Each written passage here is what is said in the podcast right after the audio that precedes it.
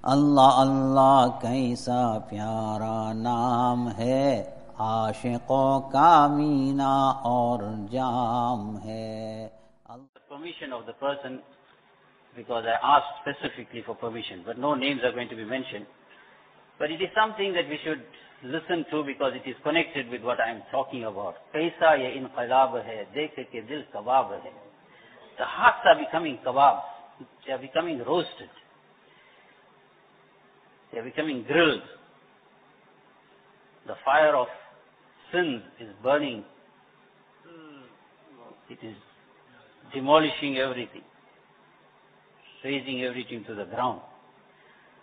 We know that Shariat considers nikah as a very important ibadat. Many bayans you have heard on nikah, and we know that nikah is an ibadat in Islam. It is not a function. It is not a drama. It is not a circus.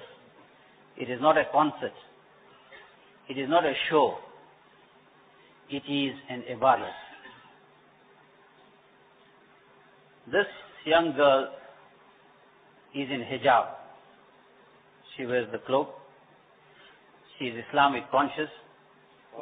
And she has the fear of Allah Ta'ala at heart. But then, the pressure that was put on her to go and participate in a certain marriage that took place, a certain wedding that took place in a certain hall. So she too got excited and then finally went there, but with her hijab on. Now this is exactly what I mentioned a few weeks ago, that there are many people who will go to such functions and afterwards they will say, Maulana, this was happening there, that was happening there, that was happening there. So what were you doing there? I asked the question.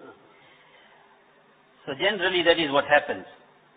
Now here, if the person was in hijab and she was projecting an image of piety and taqwa, then there was no need for her to be there. But sometimes certain young people, young girls, it is beyond their control. There's so much of peer pressure, there's so much of force, and there is so much of encouragement or reprimanding that they have to go to the to such functions. So what do they do? So there are exceptions to the rule. I'm not talking about those who willingly go and thereafter keep on complaining. So she states that as much as we wait for weddings in the family to come, the problems brought into it far supersedes the true joy that should have been experienced at weddings, marriages. It says it supersedes that. So when my first cousin got engaged, the decision to make it a wedding to remember brought on the same financial, social and other burdens which weddings which are held to keep up a standard brings. For no reason whatsoever, and then she mentions the name, but because the person could be recognized, therefore I'm not uh, mentioning that. In any case, the gist of that was that that they were also invited to this wedding, and although against their wish to participate, but there was great pressure that was put, and they too suddenly got excited, and a lot of costs was incurred, plenty of expenditure, and the wedding day came close. But having a little dini knowledge, Allah Ta'ala had given me the hidayah to understand that if you attend a wedding of this nature, then you are also, despite everything, part and parcel of it. And you are no exception to the sin. After a while, I, realized that it was right that I adamantly refused to attend. She says again, she realized that it was not the right thing to do, but in any case, finally she was convinced or she was pressurized and told by her mother to attend.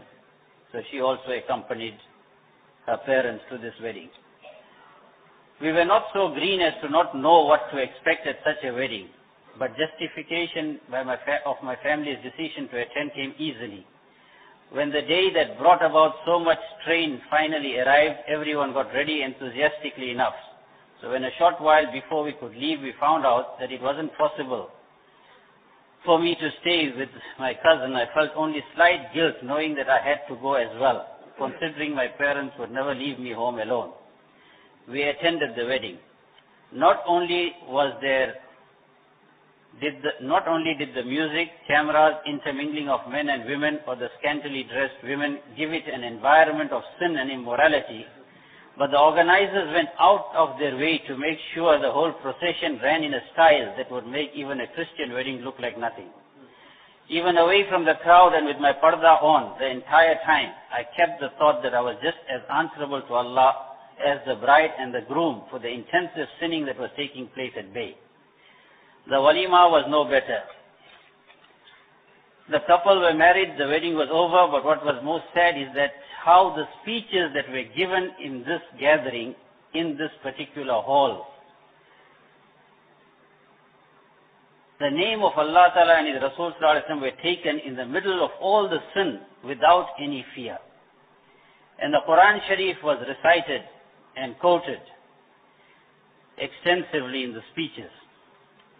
Even though the Quran Sharif was given, or the, the Quran Sharif was given such respect that even before the Hafiz who recited a verse of the Quran Sharif could fully walk away from the stage, it was replaced with music without any hesitation. Eventually the wrong we justify is forgotten. So after a week or so, I too had forgotten the whole wedding. However, then I had a dream which goes like this. I was in a function attended by the type of people at the wedding and walima, which I had just attended recently. The crowd was huge and the atmosphere and dress was that of the wedding.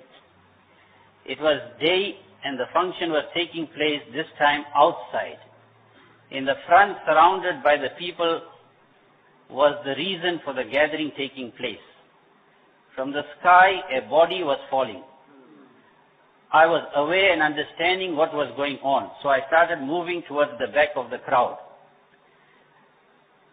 When the body which was falling horizontally was near the ground and the people were ready to receive it, the gathering went hysterical, for it hit the ground.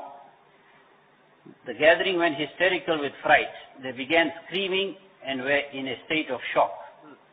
They were shocked that the people who invited them had planned something so sick for them.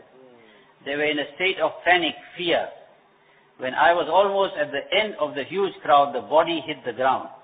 The blood and the pus from that body had hit every person in the huge crowd And I too felt some of it fly on my face.